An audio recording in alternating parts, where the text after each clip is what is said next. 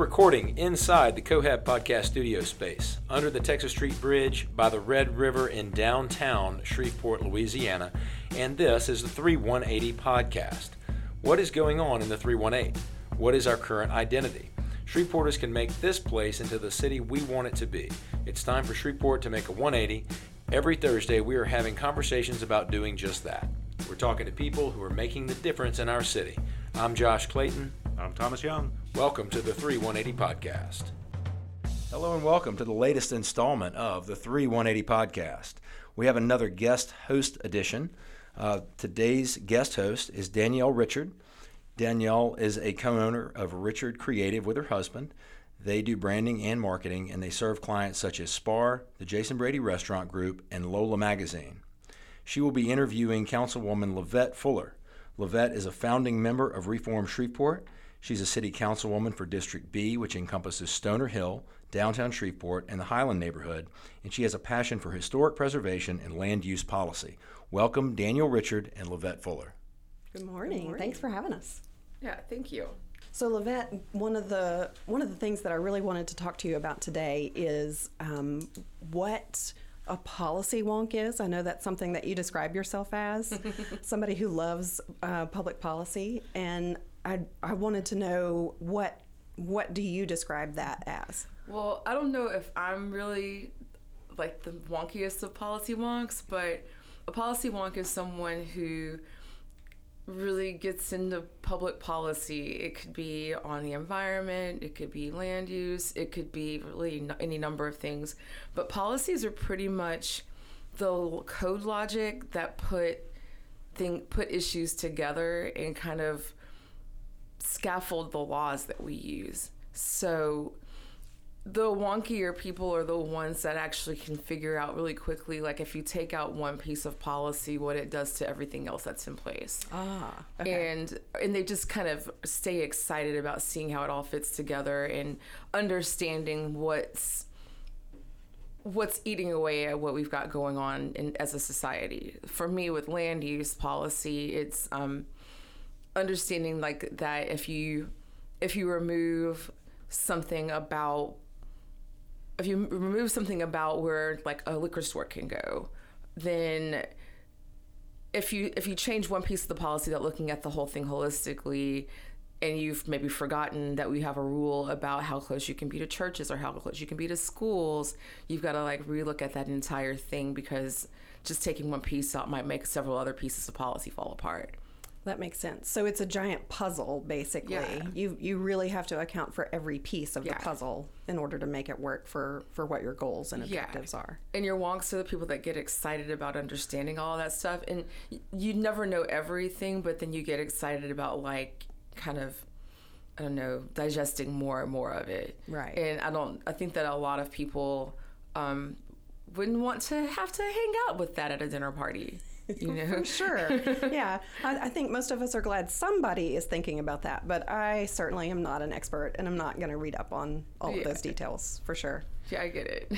but there, we do have several issues that are kind of in the news right now in Shreveport about where liquor stores can be located mm-hmm. and mm-hmm. and where certain businesses can or should operate. Yeah.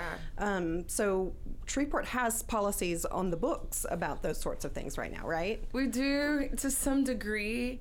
Um, the liquor store thing is one that's a really big one, but another issue right now is uh, small box stores. Mm. Um, like your Dollar General right. discount type stores that are on a smaller footprint than a Walmart. And what happens is there's no limits per se on where they can go once the zoning for commercial is in place. So if you've got commercial zoning, those stores can pop in and it might be something that you don't want in your neighborhood, but there's no additional overlaying pieces of policy to stop it. Mm. So right now, across the country, people are starting to see a correlation between discount stores going in and the neighborhood kind of being seen as uh, going into decline, or once that store is there, it means nothing else is popping up there, and maybe we would have liked another amenity in our neighborhood instead of that. Mm. A lot of times, those stores are happening in places that don't have grocery stores Um, sometimes it's just in a place that's like more of a middle class neighborhood that just doesn't want that down the street.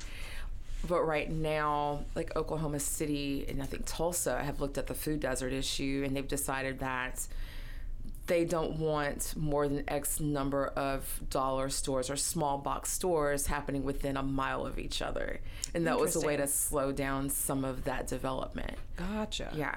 Um, I think that Shreveport isn't hasn't ever approached land use in those terms before, but now that we have the unified the unified development code, which is the more of a form-based code that we have now, mm-hmm. I think people are starting to see it less of a hindrance and more of an opportunity to to look at to look at how our city is laid out and to make different decisions and to see how the public has a voice in that or can have a voice in that. So, for the average Shreveporter, how would they get more involved in trying to shape what they want in their neighborhood?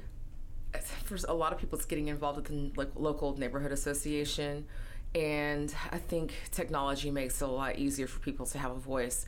You um, every email that the city council gets is a public record. Oh wow! Yeah, but also we have email access, right. and we all have our email on our phones and our laptops it's always there. So instead of having to send you know writing a letter signing a petition sure you can do that. You can email one of us or all of us and encourage all of your friends to do the same.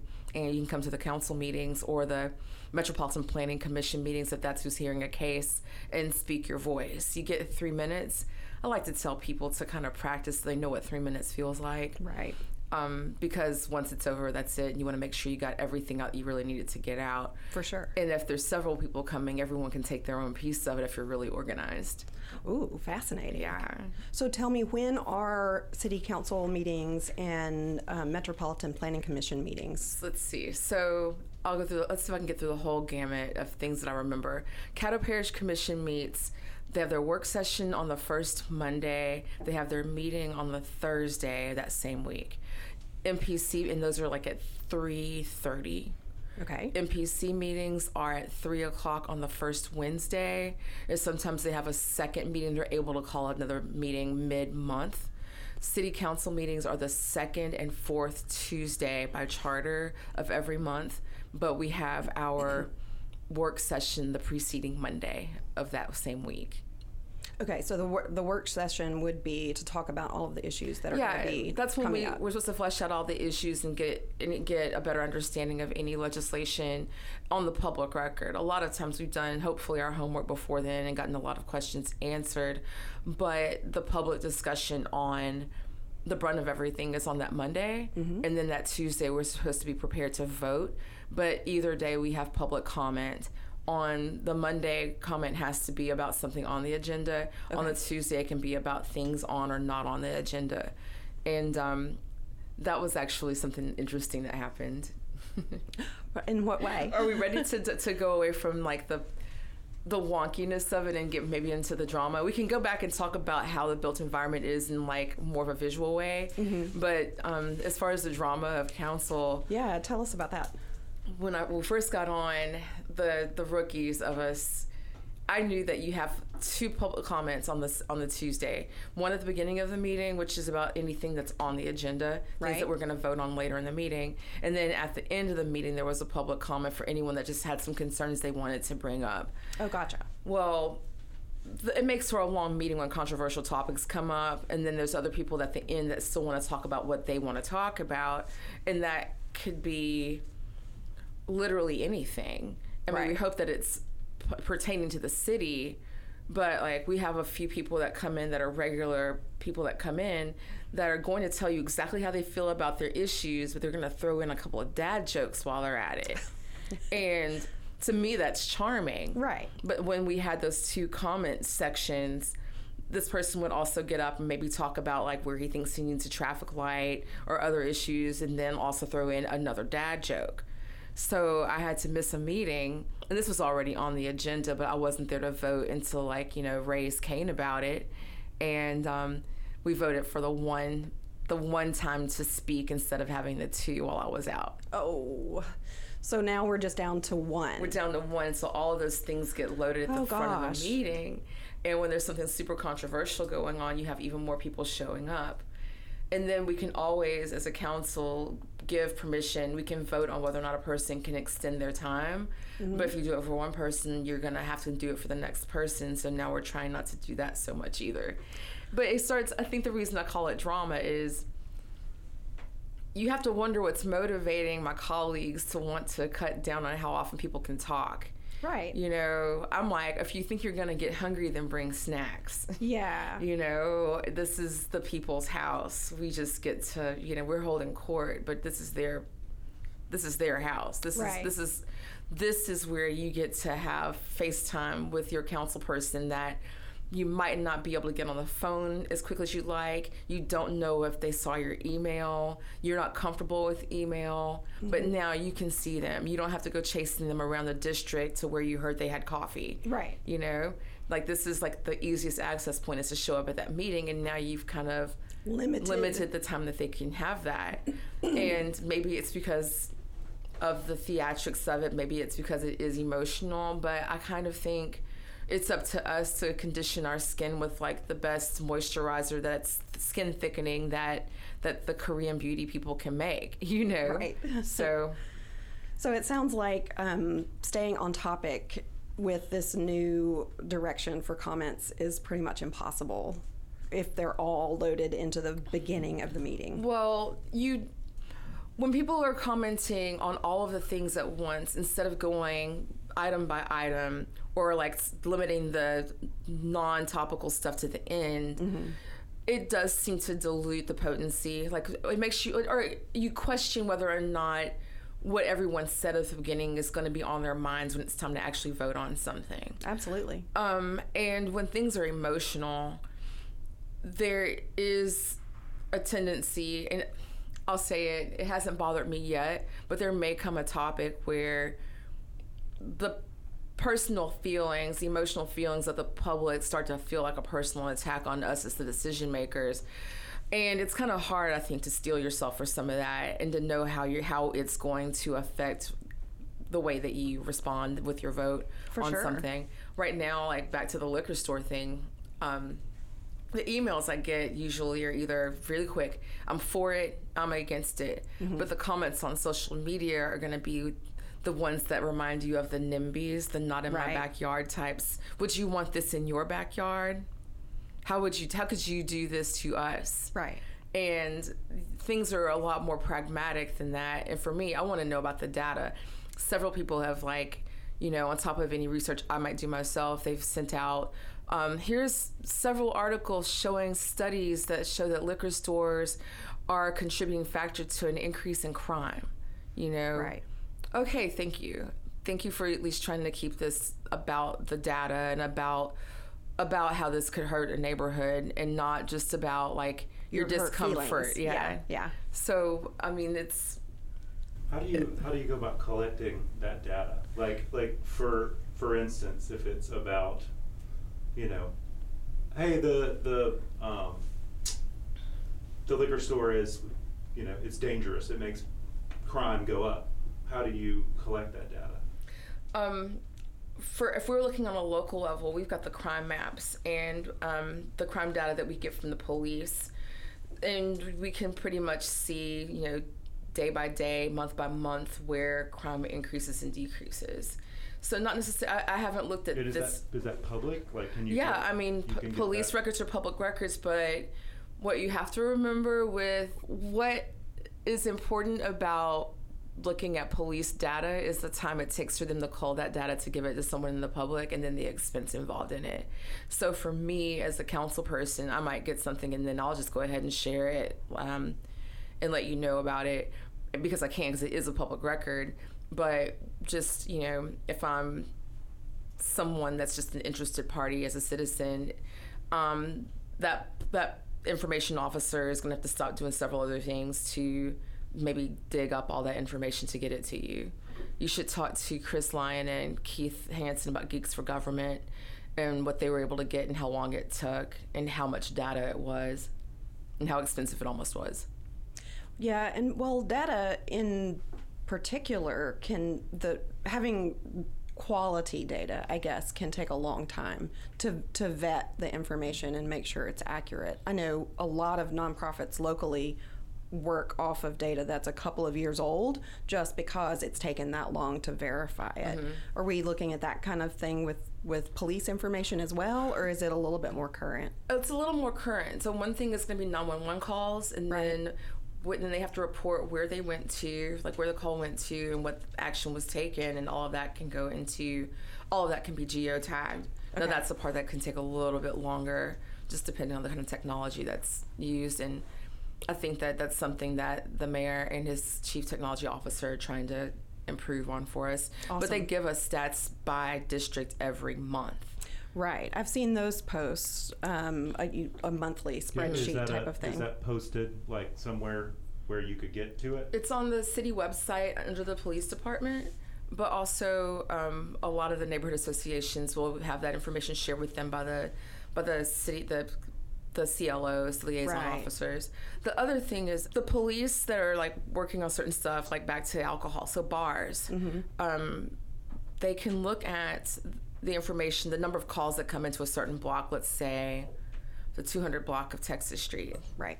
um, downtown is actually one of the safest neighborhoods, but when crime happens there, if it's violent crime, you're going to hear a lot more about it, and it kind of leads to more of the consternation people have about being in downtown. But there were three bars open on one side of Texas Street in that block. Some terrible things happened. Some ownership issues took place. One bar closes, another bar closes. When one of those bars got ready to reopen, the officer that's in charge of all the liquor licenses and stuff was just kind of like he looked. He showed me the data. Says while they've been closed, we've had a substantial drop in the number of calls to this Oh, wow. Yeah Yeah. to this specific block.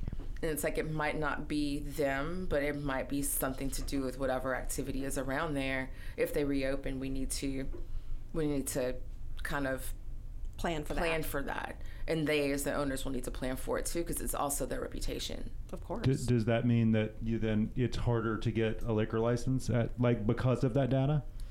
Um it, Like as you it won't be you the location, it would be the reputation of the owner. Okay.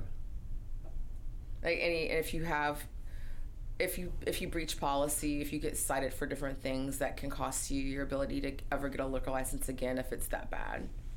Wow. you have so that keep- could follow you mm-hmm. as a as a business well when you apply for like for the liquor license they, they don't just get your information they get your spouse's information. Anyone with a more than 5% interest in the in the ownership has to also be on that application. So that means no one can be a felon.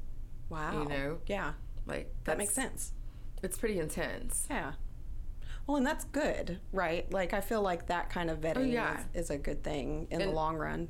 But then that goes back to the liquor licenses again. Right. If you have X amount of, of breaches of a law where you haven't carded someone and Vice catches you more than X amount of times not carding an 18 year old, grocery store, uh, pharmacy, gas station, you'll lose your liquor license. And in some cases, your entire company, if you're a franchise, might lose theirs as well. Wow. So when we talk about these issues of vagrancy and everything else that people are worried about, if this stuff is actually happening, there's already one mechanism in place to to halt some of that activity. Well, and I think too that might also be whenever you go to any establishment to buy a drink and it's they ask for your ID and people get their feathers ruffled. It's like they're, just doing their job. A, you have to have a valid identification card, or they can't serve you a drink, or they can get in trouble. Mm-hmm. And if they get in trouble multiple times, they lose their license. It's a it's a bigger uh, education issue than oh, just yeah. like, oh, I'm offended that you won't, mm-hmm. you know, mm-hmm. or I'm inconvenienced Yeah. for the eight seconds it takes me to go into my wallet or Yeah. whatever. Right. For sure. Well, and I think it depends on the person. I, I wouldn't be offended to be carded. Well, some, 'cause but, that'd be right, a some people compliment, some but people aren't. Yeah. and some Some, then- some ladies of a certain age are absolutely delighted anytime someone wants to see how old they are. And it's even better if you lie and go, oh my God, I had no idea. Yeah. There's no way that you're that old. That's the best. I love it. So, what are some what are some of the things as far as public policy goes in Shreveport that you think, wow, we really have the potential to do some good stuff here? I can't wait to jump into this. Um, oy. what can I not wait to jump into? Well, complete streets. Okay. I as we as we resurface or repave new streets, if we're able to have lanes for everyone, if we have Okay. safe sidewalks for pedestrians, safe lanes for bicyclists, lanes for buses that don't slow down cars, and also are tree lined and beautiful and shaded. Um, every opportunity we have to do that, I think, is an opportunity for us to like really make our community more vibrant. Um, and then there's some areas that are kind of ripe for that already, like downtown Of course. um, and, and to some degree Highland. But I think that a policy area that I'm kind of interested in, but not really sure how fast we can work on it, goes back to property standards and blight. I would like to see what we're able to do about infill and in- incentivizing infill. Some of that is going to take some help at the state legislature, though. Um, it gets very tricky. Like I don't want to play. I think if anyone's, are y'all familiar with Adam ruins everything? Vaguely. I would love to do like an Adam ruins everything about adjudicated properties and tax sale properties and infill in Shreveport to kind of walk people through the process. But it needs to be with someone that's kind of a character. So that you don't just have your eyes bleed, Right. because it's very it's tricky, Right. And it's something that's causing us some problems in Shreveport when we look at a property and go, "Oh man, here's this empty lot. Why can't we do something awesome with this empty lot?"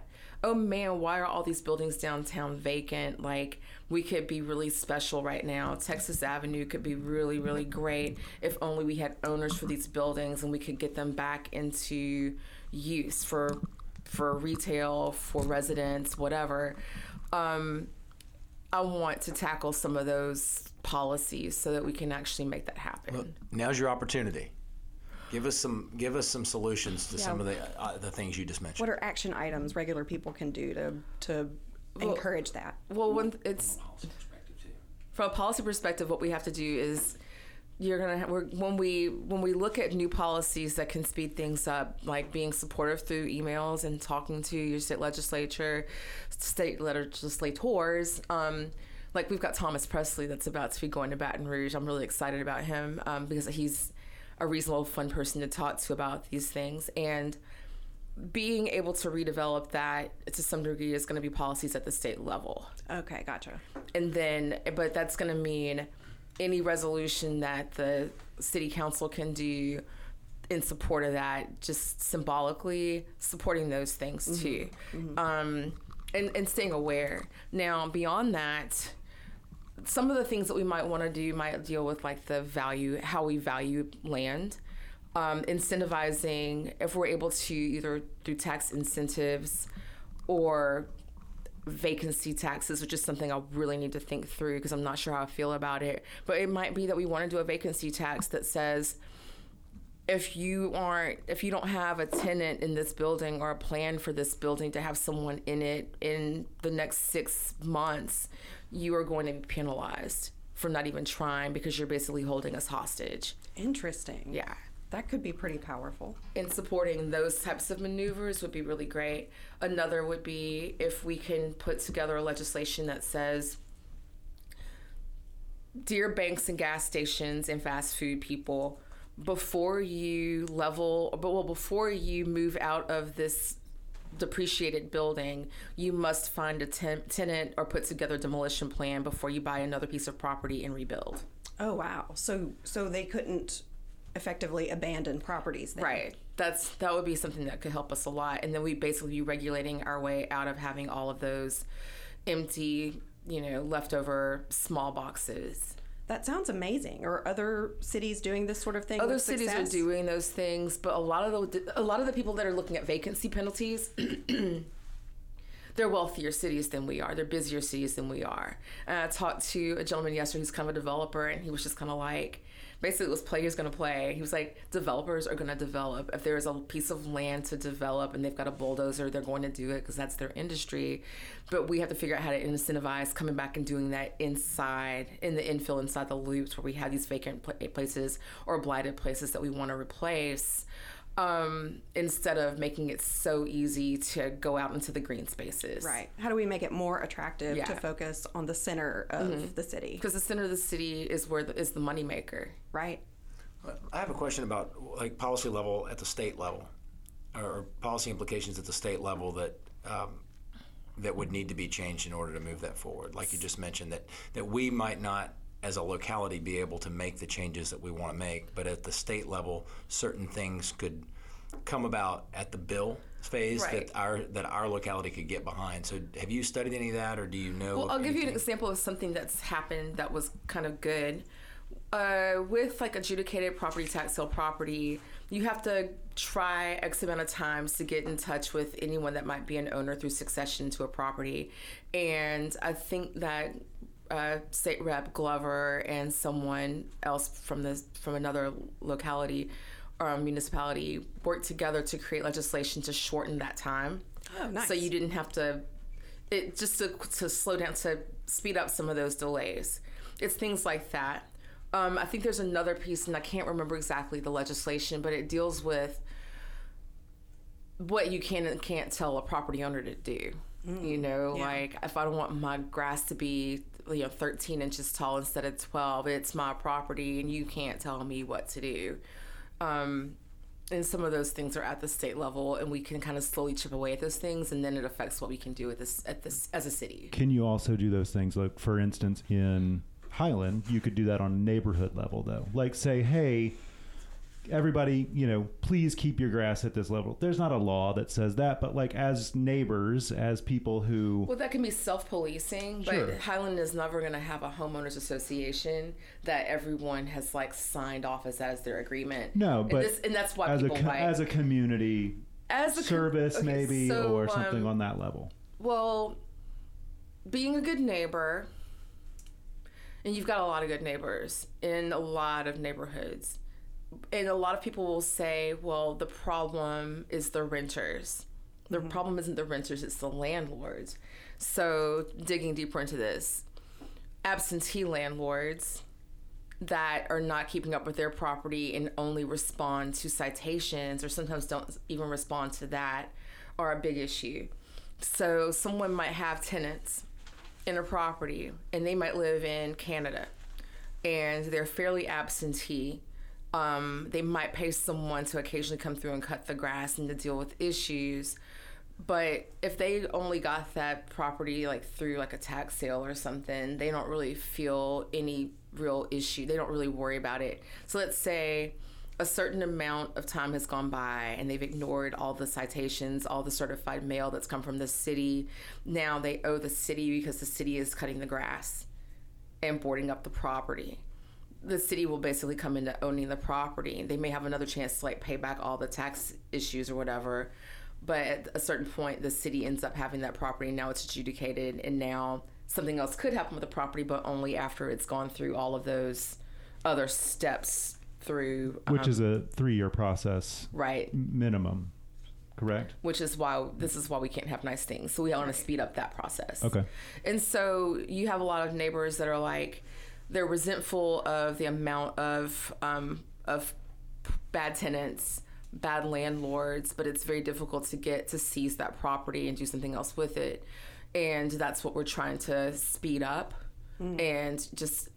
And part of it's just uh, enforcement. Right. And this is why I say it's tricky because I'm still trying to figure out which parts of these things we need to take a harder stab at in order to hold people to account better. Well, it, it that's kind of part of what is confusing about policy and government to me. It's hard to tell at first glance who's in charge. Is it the city? Is it the parish? Is it the state? Like, where do these rules and regulations come into play? Right.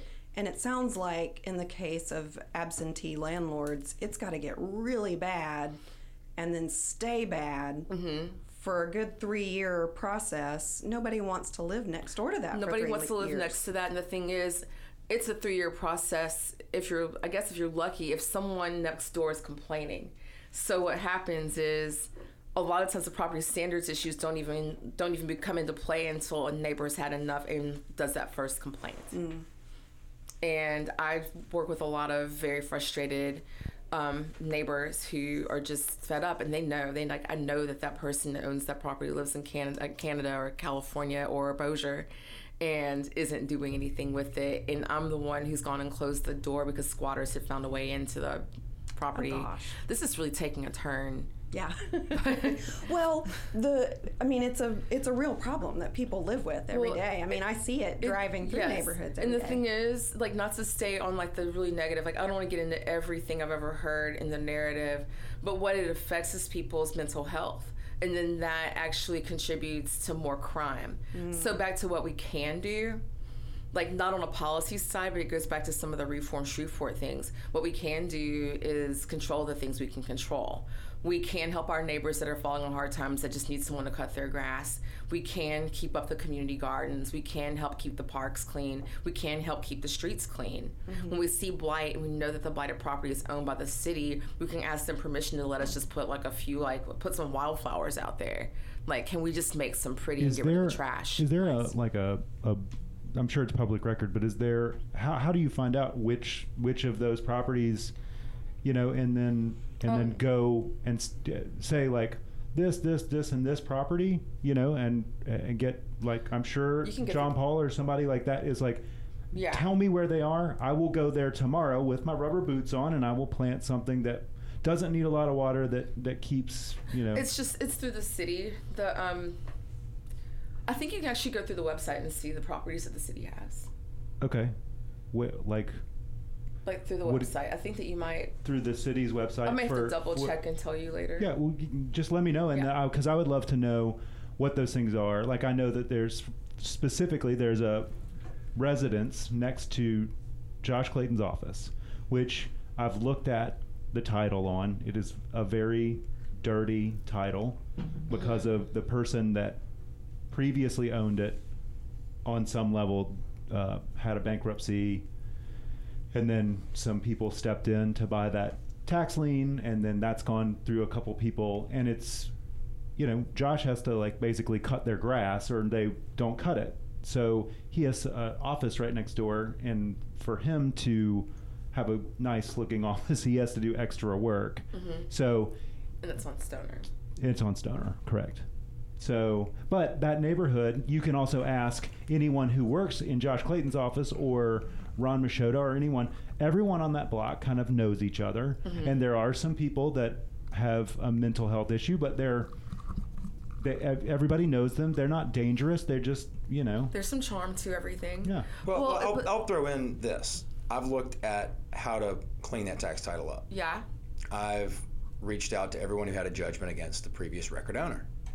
I know exactly how much money I'm going to have to spend to get my hands on that property. I've looked at the property inside and out. I know exactly roughly how much I'm going to have to spend to fix it up. So now I have a piece of property that I get to own, that I've spent the money to fix up. And what incentive do I have to do that on Stoner Avenue if I'm going to have to start paying another 2500 a year in taxes on it? I'm basically going to have to find a tenant. I'm not going to be able to turn around and sell that property. Yeah. I don't think. But for at least not for what it took me to clean it up. Now we're going to have a guy on here who's actually flipping houses in Highland. I want to ask him specifically how Austin? Yeah. I want to know how to make money on this property next door to me. But anyway, so we have those issues. Multiple years have it multiple years people have bought tax liens on it. Right. So there's more than one tax lien holder. There's more than one judgment holder against the record owner. And it's right next door to me. I share a parking lot with. I own the parking lot too. So I, I know you don't know how to do that, but like that's an issue. That's that's one of the issues and that you deal with all over I think it's the it's that's the issue that everyone is seeing as a burden is like what is it really worth to any of us to make these investments when we don't know what the return is going to be? And part of it is that nobody wants to have you 1st because mm-hmm. you don't i mean and I th- this might be just kind of the psychology the psychology of shreveport is that no one wants to be first and that's little things too like we're, how many of us walk past the trash instead of putting it in the trash can and now we're going to take that up to and if i throw this away who's going to just throw the next piece out at me while i'm throwing it away and now we're looking at it and we're talking about hundreds of thousands of dollars Right. and um, and it does kind of take a critical mass but that's why i'm glad you mentioned austin um, Austin Wiseman is one of my favorites. He's one of my favorite people. Sometimes I feel like I have to like I'm like, I need you to slow down a little bit. Like take one one less sip of that espresso, buddy, because you're moving way too fast for me right now. Um, So I don't know Austin. Tell me what he does. Austin is a young dad who was in insurance and husband and he was in insurance and he decided to go into real estate and he is really motivated so he um, starts with investors buying up properties and like getting really good construction crews together to fix them up and he does a really good job on them and he's keeping them like on the they're like market rate but they're on the reasonable side for highland he wants to nice. help attract young families to highland Perfect. yeah. Um, and the the only thing that I worry about is if he's if he moves too fast and it starts to destabilize the people who maybe aren't ready to ready to move. Mm. Um, but I don't know I don't know that we're there yet, but he's really motivated and he gets really, really excited and he does his homework and he'll be driving around. He'll see when people are not like, wait a minute, I'm playing by all these rules. And I know you're not playing by all these rules. Mm-hmm. And I need to know like how often people are gonna end up on Austin's naughty list because if they're on his naughty list, they're on my naughty list, and now they mm. need to be on the um, naughty list for the engineering department, for the permitting department, and for the MPC. So like, it's not that he's going around tattling on people, but he's he's awake to the right way to do things, Right. And like, if we have like two more Austins out there, we can really be moving, right you know? but if then if you could if you could say hey let's figure out a way to you know your naughty nice list it's like these people do they know they're being naughty like at least let them know and if they do and there's a way to to help because all of those people that live in that neighborhood like you're saying like if you're going to have a better neighborhood that means it becomes more expensive for everybody there but it also becomes less dangerous like all of the things that you you want for for particularly for for your for my district. district. Oh, so uh, Mo- so Mobile, Alabama. They used Instagram. Mobile, Alabama, as a part of what they were doing, they used um, they used Instagram to kind of spotlight blight. Really? So rather than shining a light on their Instagram feed of all of the good things, they pointed out the blight? I think that they might have used one specifically just for this. Okay. Um, yeah, they uh, like code enforcement would take these pictures and pop them up, and it just kind of shamed people maybe into Wow. um, compliance. About 16% of Mobile's 90,000 housing units are vacant, according to estimates from the U.S. Census Bureau. Bureau. But the thing is, Mobile has been doing some really positive things, like not just that, but what happened is they had a Bloomberg innovation team come in to work with them, which meant that you had an outside set of, of eyes, like collecting all the data and helping you come up with solutions for it. Um, I bring that up because the good news about it is that before Mayor Perkins was Mayor Perkins, he already was connected to the Bloomberg um, groups, to the Bloomberg Foundation, and Shanerica Fleming and uh, Sharika Fields Jones have both gone through the Harvard Bloomberg Leadership Training for Cities. Oh, nice. And I believe he's also gone through a Mayor's Institute. And I think those are precursors to being able to apply for an innovation team, which means that, and, and I think that you should ask him to say it, but I'm pretty sure, like, he, well, he told me that he's already sent that application off. Oh, awesome. So it's something that, like, we can look at what other cities are doing and be creative, but we also may have a chance right now to have someone come in and look at us and do something that fits our size and scope and what our issues and priorities are to help us along this process in a way like, and it won't be like people are gonna, people always say, well, Shreveport's really good at bringing in consultants and ignoring them. Right. I think that this is really about the implementation plan and things that are going to be like looking at well why have we not implemented our plans faster? Like what in the psychology needs to change and then actually Right. being able to change it? And right now i think what's exciting is you do have a young mayor that's interested in innovative innovating. And he's got a team that's gone and gotten the training. And he's got a cto that's you know that's on it and understands these things and is looking for solutions as well. And then we've got me. Like and i'm all about this stuff. So i think that the other side of this is that we're probably going to be able to do a lot more things just on our own by like researching it and seeing what other solutions are out there that we could try to use and experiment with. For sure. But we might actually have a chance to have someone come in from the outside and not just tell us what to do, but be another tool for us where we're all kind of encumbered and slammed really with all of our other stuff we're trying to do in the day to day. For sure. What? Tell me a little bit. You mentioned Reform Shreveport mm-hmm. earlier. So the the from the you know kind of big picture, big company and data collection coming in. I know Reform Shreveport is more about doing small things. Tell us about that and your involvement and how you how you think it's you know the jam for Shreveport. I think it's the jam for Shreveport because it is about the incremental. Like I think Shreveport gets really caught up in thinking that we need a big overhaul of everything, and we rarely actually look and take inventory on the positives. So incremental development isn't always like the teeniest, tiniest thing, but for us, it's what can we control and where can we make an impression. And for us, it started by doing a, a basically like overhauling a park.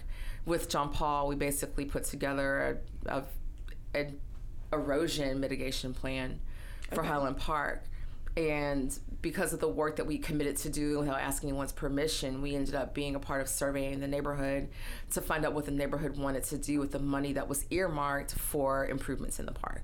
Oh, nice. Yeah, that was I think a kind of a turning point for us. But we also are very interested in like the land use pieces of well, how can we make if what's well what's our role in helping people understand what government can do and what we as citizens can do.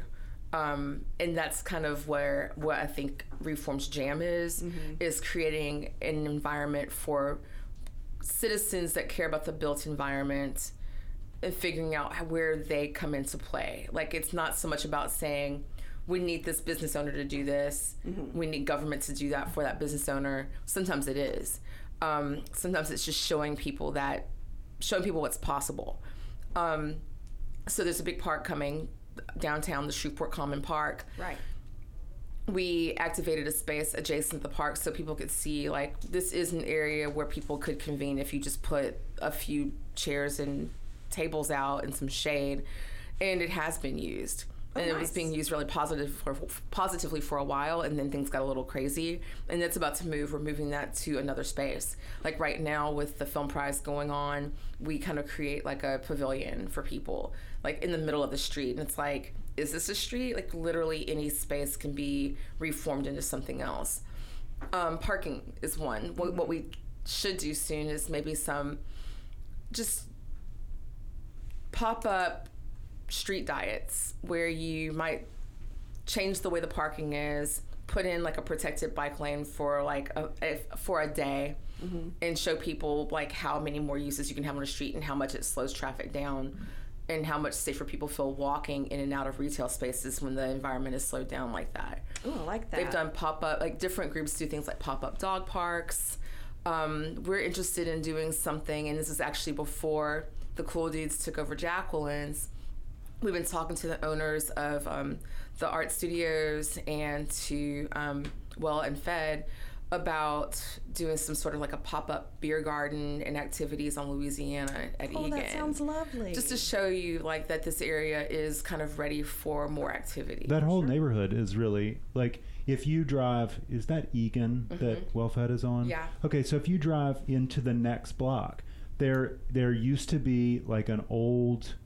It looks like a, a large, very large house there, and kind of half of it's there, and there's kind of a, a gate that's kind of fallen down.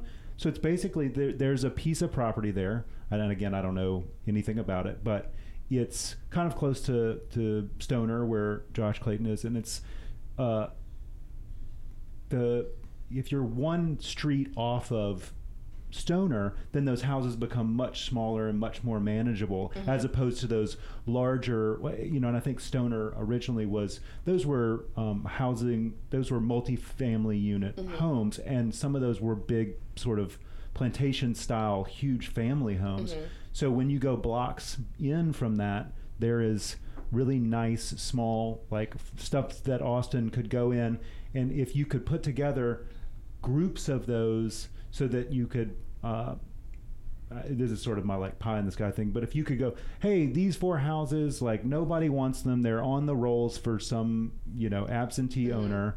Let's go to him and say hey just let's can we have all four? And then that way you can go in and you can design a plan for all four houses to look similar use similar um, materials so that they tie together, but also you can get, uh, you know, you have a volume say purchase there for your materials Right. for your labor to to then not price out Right. a small family from actually coming in and, and making that their and there's some other groups in the area that are that have um, access to some funds to do some cool stuff to kind of help, especially in Highland. Um, there's an endowment that gave to a church into Centenary, and I think there's some plans with the church and it's First Pres, um, First Presbyterian, to try to figure out a way to buy and renovate some homes and get families into them, or to do low interest. Uh, loans for families that want they've bought the house but they need a little help with doing the fixing up Is there any program? I know a couple people I've talked to about this, um, and it sounds like it would be.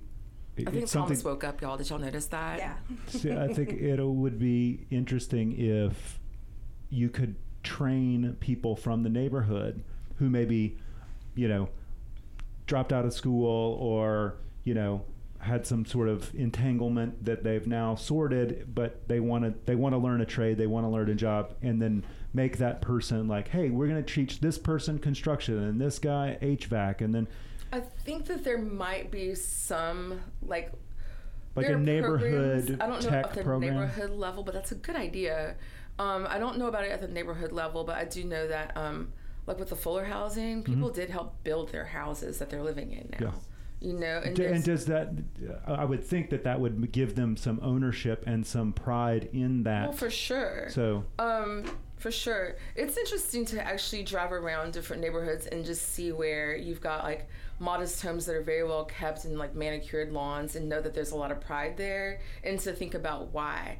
Um, one neighborhood that like we talk a lot about Highlands because there's so much diversity there. And by the way, Highland is, is intentionally checkerboarded. People lived close to the homes that they worked for. right. Um, but like Caddo Heights is somewhat of a working class uh, neighborhood, and some of the architecture over there is really wonderful. And I did like a street dedication over there, and you drive through and you'll see like a lot of litter, a lot of sadness, a little blight, and then you get to a block where all the original homeowners still own these homes, and, they're all retired. And we don't know who's going to replace them in those homes. But right now, all the lawns are lush, all the shrubbery is pristine, mm. everything is perfection. You know where the owners are and where the renters are. Right. But like, there is still like, there are still these pockets of neighborhoods that we take for granted that people have a lot of pride in. Um, I wish that more people could like see that and feel a sense of hope and optimism instead of always being kind of down. But what we do have to do is figure out before those houses go into a succession, like if that person passes away and their kids have moved to, to Atlanta or Austin or Dallas and they're never coming back, how do we protect that property that's in such good shape from becoming the neighbors? Right. And then maybe that being the incentive to get someone to take over those other properties that have kind of fallen away a little bit. That makes sense. But as far as the workforce development piece, there's a lot of very intentional programs, but I don't know if anyone has actually approached it from like the neighborhood s- side of it, at least not in Highland. But um, I think that there's a couple of interesting things on the horizon with a bunch of groups that are talking about things. This is kind of a historic preservation thing too. When you talk about the materials, we have historic preservation commission. We have some some designated areas. Um, some are the buildings and some are the districts. So um, the south highlands historic district highland has a historic district and it doesn't encompass everything we consider as highland. And then you have like the fairfield historic district. Then you have some things that are like already registered nationally as historic buildings and some that are, are of like local value um, when you're working in the districts and you've got to make changes externally to your home, you have to go through a separate certification, not cer- yeah, certification process to get a certificate of appropriateness for your structural changes. Oh wow. And that has been somewhat controversial for people. that it- sounds complicated and, and the thing is, it's not really that bad. I think a lot of it is we want to make sure you're not changing the orientation, the scale, um, and anything significant about the house that's going to detract from the historic neighborhood or from the fact that you're working on a historic structure. Um, we're not saying anything about the interior, it's just the exteriors. And um, sometimes I think that it gets a little intimidating for people, and they see it as another reason to not want to go into that to the districts. But it's partially to keep the charm of why why we like Highland, Oh, right? sure. Yeah. Um, so I've seen, and that's one of the rules that I mentioned with Austin. I've seen a couple of houses come through, and I'm like, why are we having to worry about this right now? Can we pull back the? Can we release some of these guidelines? For me, the biggest thing is scale and setback. So when we talk about Historic Preservation Commission and what policies they have in place, the first thing people talk about is on Fairfield at I think Dalzell, where there's like this row of brick like duplexes mm-hmm. that never should have happened. And the biggest issue is that they're not facing they're they're close to the street and they don't face Fairfield. right. So and they're so small. So there's your scale and setback thing. Like they should have been set back as far as the mansions that are lining the street, mm-hmm. and then it should have be, it should have been big, even if it meant doing like a big multi-family or something. It should have at least been oriented like everything else on the street. But there was no overarching policy in place to stop them from doing exactly what they did. Gotcha. The historic preservation piece went into the code after the fact. Wow. So you're I mean we we're going right back to the beginning. Yeah. Any piece of policy that that gets added or taken out has, Honestly, I feel like we has should- real life We should probably start the whole interview right there. Yeah. And then go back and take some of the other pieces we were talking about with like Stoner and put them after this. Yeah. You know, because like I think we're just now getting like warmed up on it. Like this is this is how policy affects us. Right. And that has long term consequences, mm-hmm. right? Like mm-hmm. apartment complexes that are built aren't going to go away tomorrow. We're going to have to live with those for quite some time. Right. And and the thing is, what's being built now isn't always built to the same standards as things 100 years ago. Sure. And that's the wonderful thing about like working in a historic building. Like if you're in a downtown building, there's a lot more diversity to the activities you can have inside that building than a big or small box store that was also built to intentionally depreciate in 10 to 15 years. Yeah, that's something that I learned from a, a Strong Towns talk a while back is that big box stores like like your Walmarts and your Targets are built on purpose to not retain any value past about 10 or 15 years, I mm-hmm. think. So think about the Academy Sports Right. on on Bert Kouns. Rather than renew a lease with the owner of that one Academy, just decided to build right next door. Because it's cheaper. Yeah, it was like it was costing them no skin off their back to just, you know, we'll just build Just abandon else. this And we got lucky that someone did come in. I think Ivan Smith or someone. It's either is it furniture that went in next door or That sounds right. or like a some offices. Yeah. Whatever it was, they got lucky that someone was able to go in there. But often that's not the case. Think about how long, like Circuit City and Linens and things and all of that stayed empty On Youree Drive, on yeah. Youree Drive because these things are built to. They're not built to hold value. Right. And when they depreciate, it's easier for the owner to just go build somewhere else. that shouldn't be, right? But that's back on us. Yeah. We Some- need we need to put the policy in place to prevent that. some cities actually put into their their code documents um, restrictions that they hold everyone to big or small and what happens on a local level is you have a lot of local developers that say you're making it hard for us to do business it's too expensive for us to do this but the argument back is well one we're going to hold you and family dollar to the same standard and cvs to the same standard but also your return on investment will be higher because you're going to have more foot traffic. If we come in and say that we want our setbacks to be closer to the street with a sidewalk, pedestrian friendly, parking can be behind mm-hmm. with a little bit of on street in the front, we've created an environment where buildings are closer together, people can go in and out of each building and they're on the street, they're spending more money, they're at the cafe, they're at the retail store, they're at their office, and maybe they live upstairs and now we're able to get more revenue as a city out of that area. That sounds like the way to go. Like But hands down. It's on know? it's up to us as citizens and government to put policies like that in place. And it doesn't have to be for every district, but we can actually be intentional about areas that we want to see those things happen. for sure. Well, just just to play devil's advocate here, aren't these developers making decisions based on a market economy, and aren't they making decisions that puts more profit into into their bottom line? And would they make completely different decisions if the policy were different, such as not continuing a lease, not rebuilding, not even choosing to do business in the area. Would you In know? some cases, that might happen, but a city has to be brave enough to say, "Well, there's the door," because someone's going to come in that appreciates that you have high self-esteem. And when you have high self-esteem, they realize that they're going to do better business over a longer period of time. And I think that they might be looking at the numbers. They're looking at the easy numbers for them, but I don't think it's that hard to say, "Please reconsider those numbers." Here's an opportunity for you to do more business over a longer period of time with us. And then it might be that we say, but if you do this, we're also going to incentivize you doing this by doing XYZ on our side. Like, we're giving you a better street. Mm-hmm. We're making it possible for more people to be on this street so they can come into your store. But in return, we're asking for you to do this.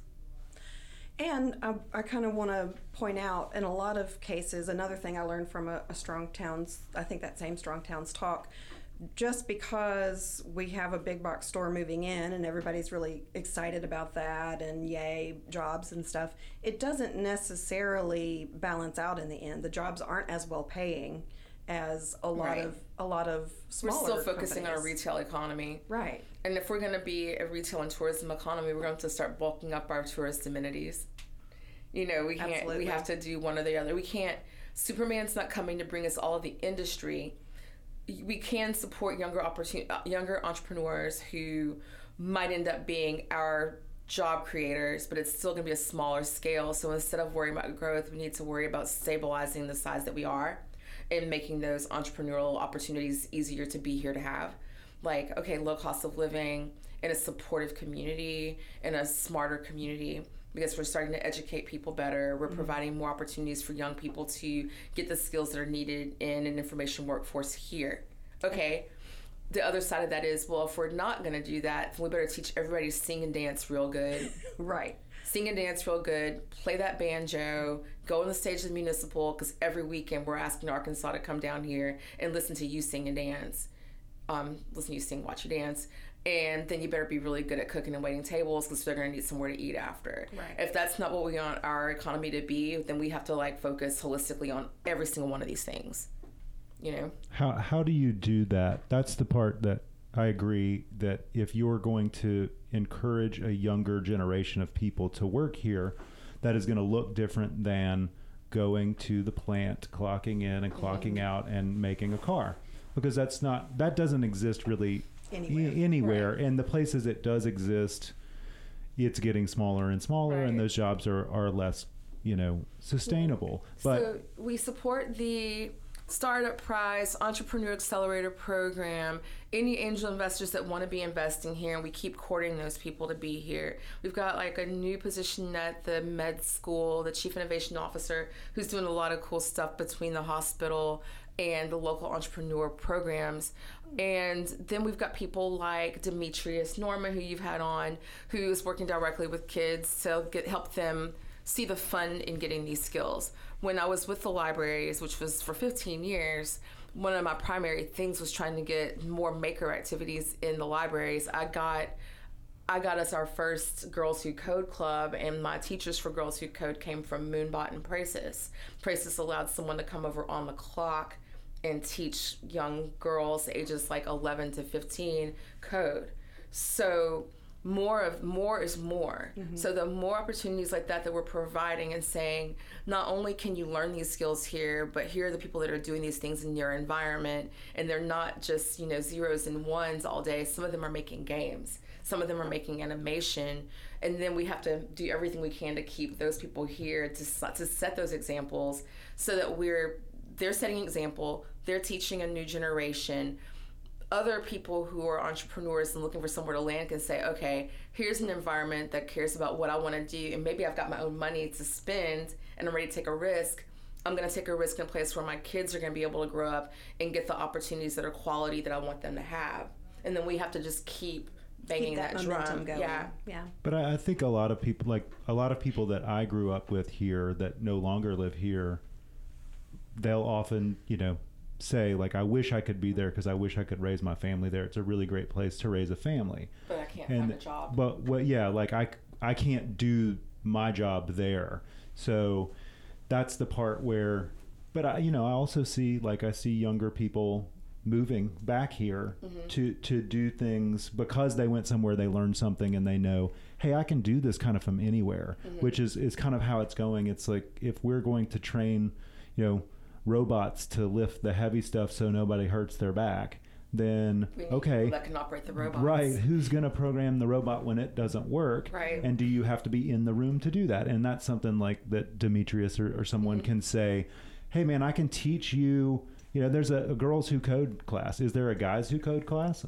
Well, the reason that there has to be a go- girls who code class is that They're all guy for code class? Well, there's not necessarily guys who code class, and there are some groups that are like working with underserved groups on like regardless of gender.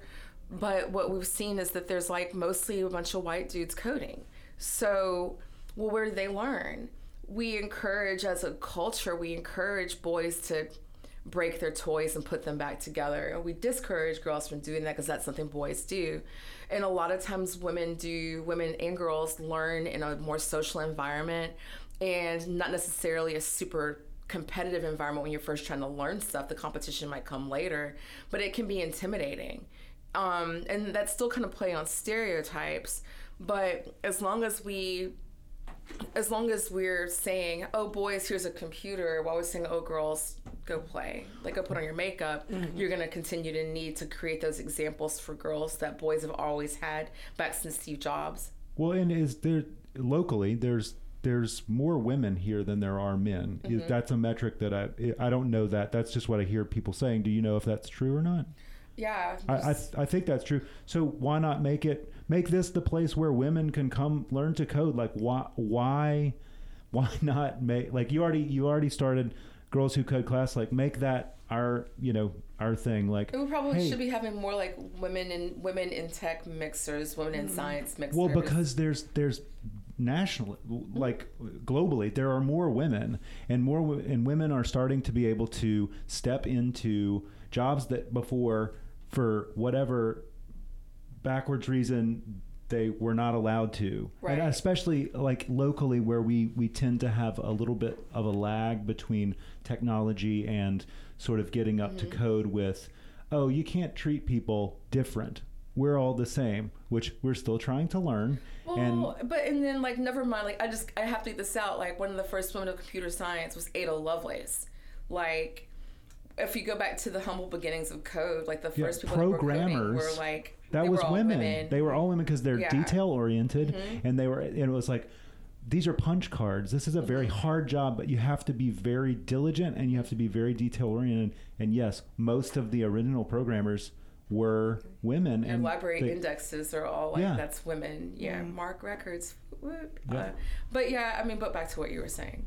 Like, yeah, we can. Um, we could be doing more to showcase that we do that we are an environment that is welcoming for women to be in these positions, but we have to see where they are and make sure that we're showcasing that. Like a lot of times, it's women like Sarah Aber who works for herself right. and has all of these skills like so you know if you're working on your own like what associations like what who are her friends that are doing this that are also women that need to be at the table talking about those things and then what do they need from us as a city to encourage them to want to be here and like I'm, I'm interested in hear what those answers would be to those Yeah, questions. yeah, me too. Like I, I would love to hear like a conversation between you know you guys and Sarah to say like, hey, here's five things that nobody knows about, but they're going on, and it's just because there's no venue to to hear. There's there's not a very strong uh, newspaper presence currently. It's a Yeah. lot of like AP, which is national news, uh, but but You less know, less one thing local that we news. could actually do as a community that would help a lot is read and be avid consumers of information and then demand information. And if we're Mm. demanding information and we're willing to pay for it, maybe we can take our newspaper back. That would be super useful. If we and even if it was just an online presence, Right. but what we need to be is readers. I think that more than anything, it's like we're either an echo chamber or we're disparate voices in the abyss. So I think that what we really need is a way to focus and to read and know that everyone is information literate. Everyone is trying to get accurate information and can tell the difference when there's like when it's loaded with bias Right. and conjecture. Because right now, with like nature abhors a vacuum, with the paper being a little weak because they're understaffed and have a lot of AP filler, people are picking up the paper to see their children who play sports or see the society pages or to see the obituaries.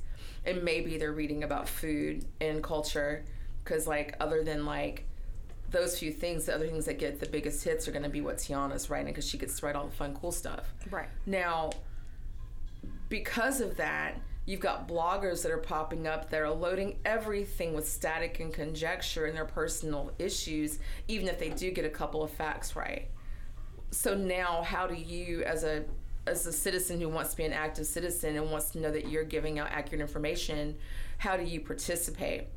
Yeah, you that know? makes it hard to vet what is makes it what very is difficult because not everyone is information literate and not Right. everyone realizes like the personal biases of someone that shouldn't even be taken seriously or kind of dragging down what's actually happening Yeah. and then that kind of stokes those emotions more you that know too is like the, sort of like when we started having these conversations it was more about let's talk about we already know like there's a bunch of problems and everybody wants to point out the problems. Let's talk about the things that are working right because you'll hear people say like oh yeah that's bad but this is good but you don't see that written because it doesn't sell. Like nobody nobody reads that newspaper article about positivity but I, I was looking at an old newspaper uh, I think I said this last week or the week before, but there was this uh, newspaper about like downtown, and it was from the 90s, and it was like all this stuff is falling apart, and it's all. Ter-. But like if you're, and I think I'll do this. Just I'm going to take it, and I'll call Liz, and I'll get with her, and just be like, hey man.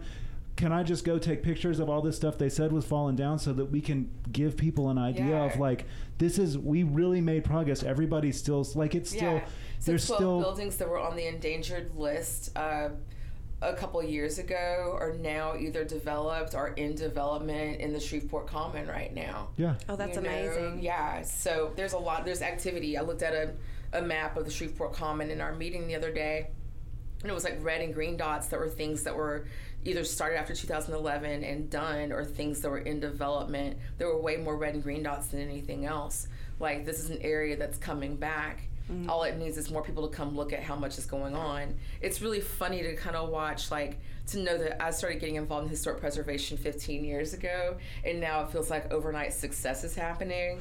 Yeah, You know, yeah. and that's the thing about incremental is like people don't people don't like the feeling of patience and waiting that it takes to see things become an overnight success.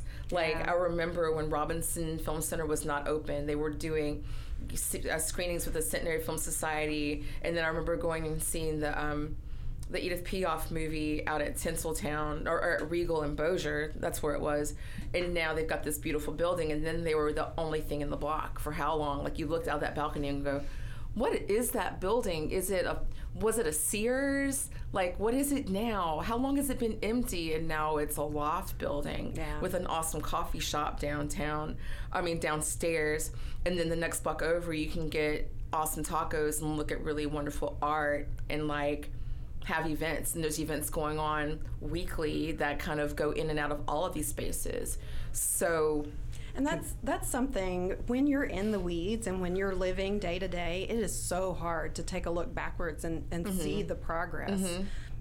Putting more information like that out there, I think, would be super useful, just to show, hey, here are some benchmarks Yeah. that we've actually hit. Look Yeah. at look at the progress we've made. Well, and that's in your district. yeah And so there was a time that I was having drinks on the patio at the Robinson or at the Abby Singer's, and every building window across the street was busted out. it's busted out yeah. And, or boarded up or bricked up. The Sears building was bricked, Bricked up, yeah. There was nothing going on across the street. So to I, we've been in here at least an hour and some change. So uh, let's let's wrap it up on a positive note and talk about what you're proud of downtown, and and you and Danielle can hit some high notes because I know you've got to be proud because we can say that the population is decreasing. We can say that there are neighborhoods that have trouble and that have a lot of police presence Mm-hmm. because it's necessary, but well, I think it's taken years, but one shining example of how, how Shreveport is improving incrementally is right there in your district in downtown Shreveport. downtown Shreveport has the safest um, has the safest record of any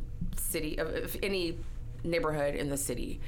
Um, we've got a lot of development happening down there. Jim Moss has a building that he's working on. We've got a distillery that's going to be opening up possibly in March of 2020.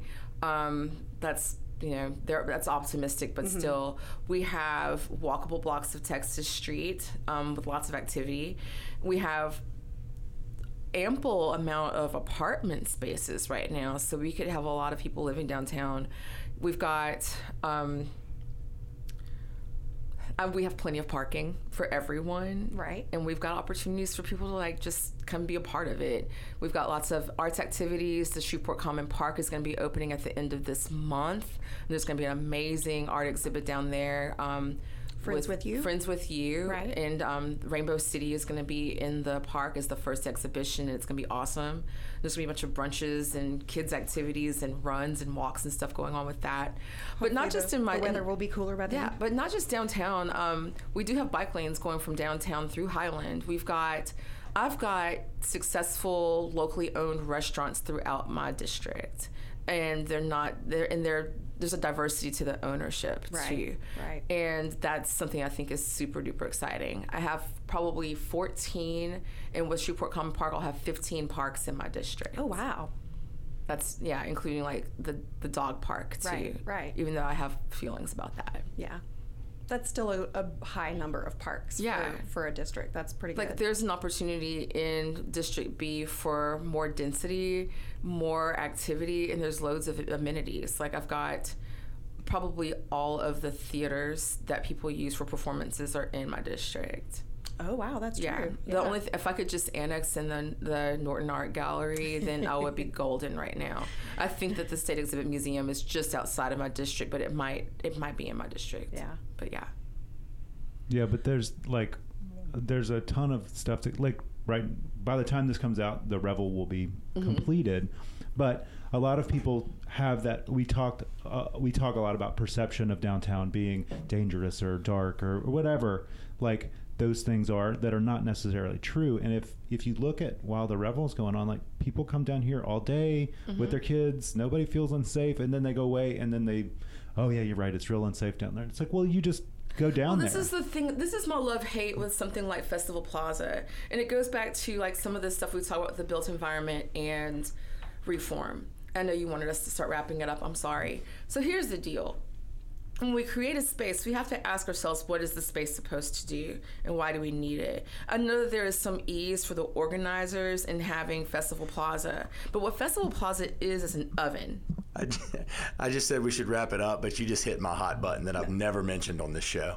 Okay. I've never mentioned. So, So, have, uh, have my- at it. So I'm listening where with ears I wide live open. Is I want there to be organic spontaneity in a festival, and Festival Plaza has murdered that. Did you grow up here in Shreveport? Yes. Did you go to the Revel when we were Yes, kids? Did I you go to remember- Craw, uh, Crawfest going- or whatever when we were kids? Yeah, well, I Mudbug. Mudbug didn't really do a lot for me. So But- but- I was raised relatively kosher, so we didn't do the shellfish festivals. Um, but like, okay, I remember when they had to block Clyde Fant.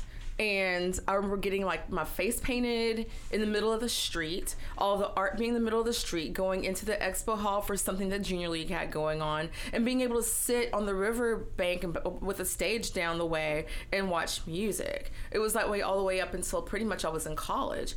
Now we have this oven that you basically, it's like the it's like a, a church basement cake and punch on steroids because like everything gets set up the exact same way. Like there's literally only one place to put the punch table and one place to put the sheet cake and then lucinda's finger sandwiches are going to go right there and don't try to put them anywhere else and don't tell her she can't bring them even though no one's going to eat them. That's the way we've always done it. right and the thing is was really because of the structure of it we're limited on what we can do We And haven't always done it that way. but we Like, have you know, ev- I mean, but ever since we built that thing But we can have a wine festival and a beer festival and a mud bug and a revel which and is this great, except they're all basically the same thing. And what else that does is now we're taking the spontaneity out of it and the novelty out of it. And if you ever watch a show like, okay, Guilty Pleasures, Gilmore Girls, and Hart of Dixie, because they actually had the same set.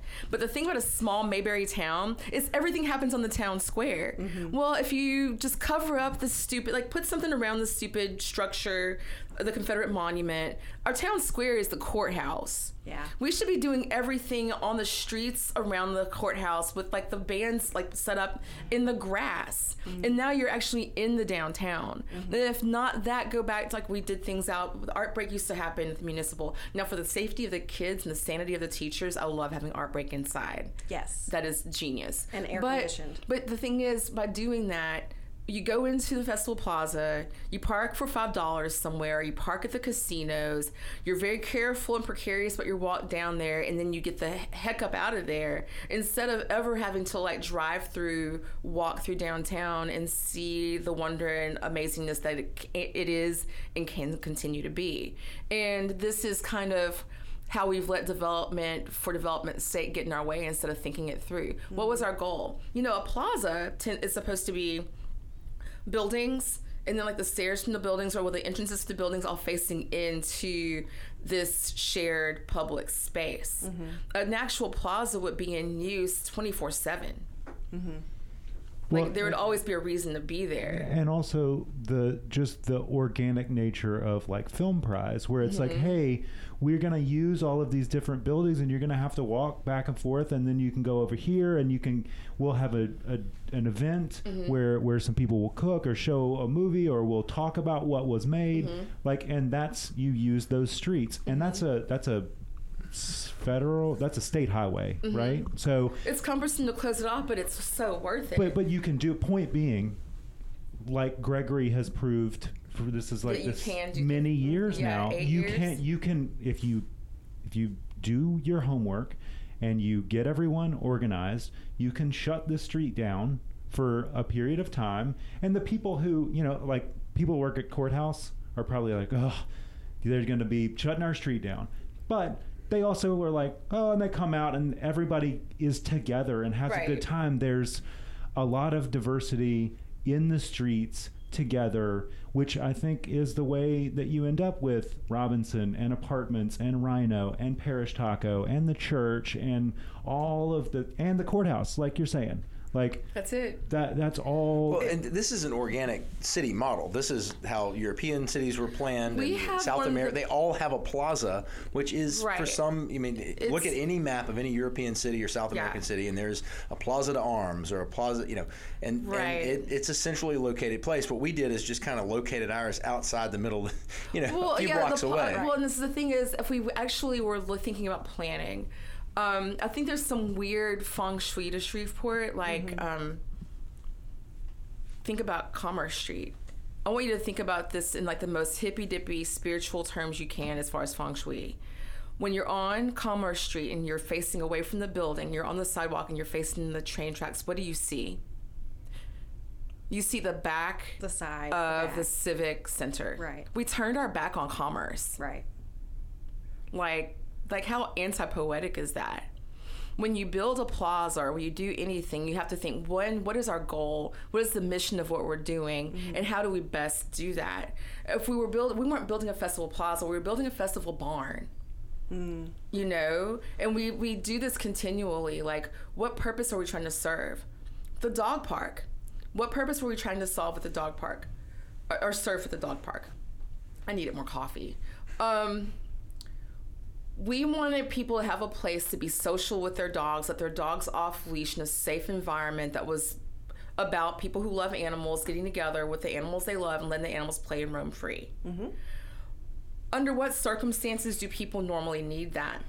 They live in an area with limited opportunities to take their dogs off of a leash, probably in the middle of a city with, with limited lawns, limited lawn space, but most likely a fairly pedestrian area. Mm-hmm. So, from my thinking as a planner, the best place for a dog park is going to be an area that's already fairly walkable, where you have a limited area as far as like you've got people with apartments mm-hmm. and houses with small lawns and an existing park space that they're already trying to use. So, what you do you prove that you need the dog park, and this is this is reform Shreveport at its core. Mm-hmm. You prove the need for the dog park by fencing off a piece of grass, putting some poop bags out there, and a water hose And see what happens. and see what happens. You don't now. If I wanted to take Josephine Baker, my dog, to the dog park, now let me tell you, she's ten pounds. She's white. She's Maltese. She's like a Maltese Terrier mix. So she's like a white Yorkie. And she's very prissy. She's definitely earned the name uh, Josephine Baker. Except when she sees a squirrel, then she's just like Animal Planet. It's crazy. I'm not taking my tiny white dog to an area that is mostly red clay from all the times that it has flooded. And now I've got like, not only do I take my dog, I need a towel mm-hmm. to clean her off, I need a water bowl. I'm probably gonna, I've gotta have the leash and everything. You know, I'm gonna have to have some treats. I feel like I'm taking a dog to the beach. Does this not sound a little bit like you're taking your kids to the beach, Danielle? Yeah, that's a that's a lot. Of Dog park effort. is not supposed to feel like you're taking your kid on a weekend at the beach or a day to the beach. Yeah. So, I mean, again, it's about like actually thinking through the purpose for what you're doing and making sure that you're going to get the most good for the most people for the longest time. I'm with you. Now, where do we have that going on right now in downtown Shreveport? Right now, downtown Shreveport, the West Edge is really that. I'm thinking to some degree that the, the Shreveport Common can be that to some extent, but we're gonna. It's a wait and see. I think that we have an opportunity to continue to do that if we just keep those things at the forefront of our minds. Um, that we can do the most good for the most people for the longest time if we just remember that that's why we're there. Well, and I really like the Reform Shreveport method of trial and error. Like, there is no need to sink hundreds of thousands of dollars into any sort of effort unless you've sort of tested out its viability. for sure. Um, and I see that not just in downtown, but I see that happening in that space of downtown, and we can build on that because more is more when we're talking about things like that. And I see that like with like we have an opportunity now with Cotton Street. Um, with everything happening there, the next thing for the city to do would be to put in bike lanes and make sure those sidewalks are perfect and make sure we've got really good landscaping so that people can walk between the corner and um, and the uh, every mannequin The distillery and, and, yeah. maybe the strand Right. like maybe you're going to all of these things in one evening because you've made a night of it and you feel safe doing that Yeah. so i think that the next thing be connectivity for pedestrians to feel safe between the strand and every mannequin in the corner That sounds ideal. yeah.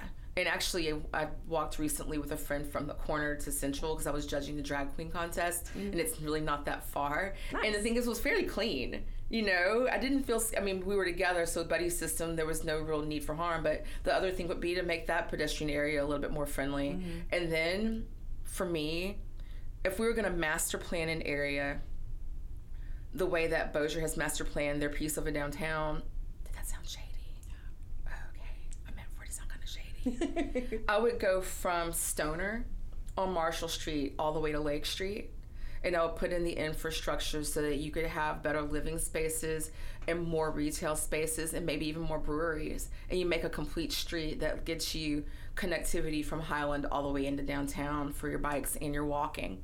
That would be brilliant. Wouldn't it though? And the cost associated with that would not be just exorbitant, right? I mean, like we- that's a, that's feasible. you That's master affordable. plan it out and you say we know that there's some residential right there what can we do to either help people find better homing or to fix those houses up to bring them back to historical glory Mm-hmm. but then some of the area is already industrial so what do we say instead of it being a built like being for construction it's industrial for manufacturing of more distilled drinks or maybe even some kind of sodas where you're making an awesome Louisiana soda and you've got a soda fountain right there in the front. And whatever dress shops or whatever cafes can go in between those, and mm-hmm. they might have live workspace above them, and there might be single family residencies behind those because there's already some that are there. They're in really, really good shape.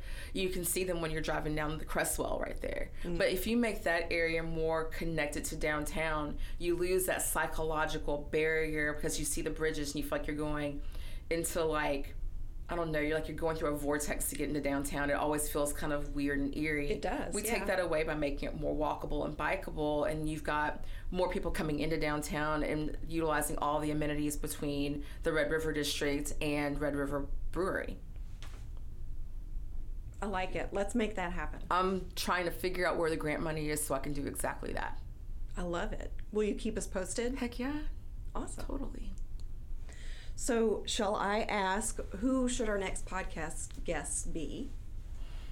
Man, I've tried hard. I know y'all asked this, and um,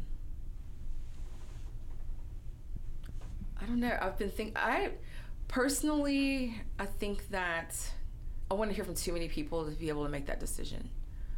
But I do want to hear from three people, even if I get to do the interview myself. Um, Joe Bluhm, Brittany Lee, and Kirk Reedstrom. Joe has worked ah. several times with Random House on children's picture books.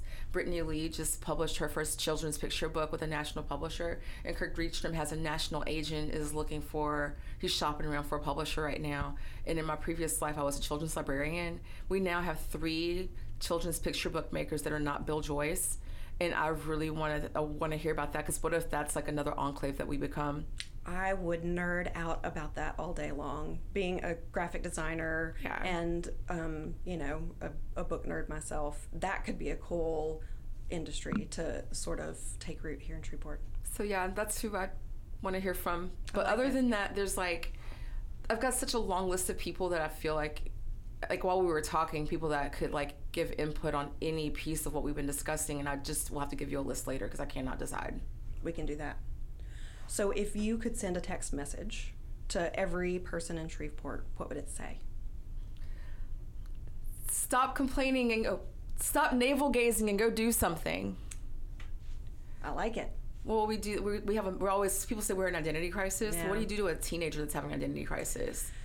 Get out of your room and go do something. Yeah, get out of your head. Yeah. I like it. Thank you guys for coming in. Uh, congratulations to Richard Creative for a recent award you won. What was that? It, we are one of the top small businesses as um, voted by the, the Shreveport Chamber. That was awesome. I noticed that you were recognized for that. So congrats to that. Congrats to you and your husband on that. And um, let's see what we have. Thank you for listening. You've been tuning in and, and, and sharing our podcast, and I really appreciate you doing that and being involved. And thank you for coming in and bringing LeVette in with you. And thank Thanks you, Councilwoman. Fuller. We really appreciate your time and thanks for your expertise. And um, and I hope I hope we get. I, I would love to see Marshall. Wouldn't that be the Uh, coolest I thing? think that's a really great idea. I was going to ask real quick. You, I know there's a, a Strong Towns event coming up. November 19th at the engine room, tentatively at 6 o'clock. Chuck Okay. Marohn is going to be in from Strong Towns with Reform. Oh, I wrote the afterward for his book. I was just about to ask. He's got a book out. Yeah, he's you got a book are, out. You're so you're actually in print in his book. Mm-hmm. That's exciting. Some people called it braggadocious. I think they're just sad no one's asked them to write for a book. Well, thank you so much for both of you guys for coming in, and, and um, we, we, we really appreciate your time here today. Thank you. awesome. you. Thank you for having us. All right, that wraps it up. Thanks, guys.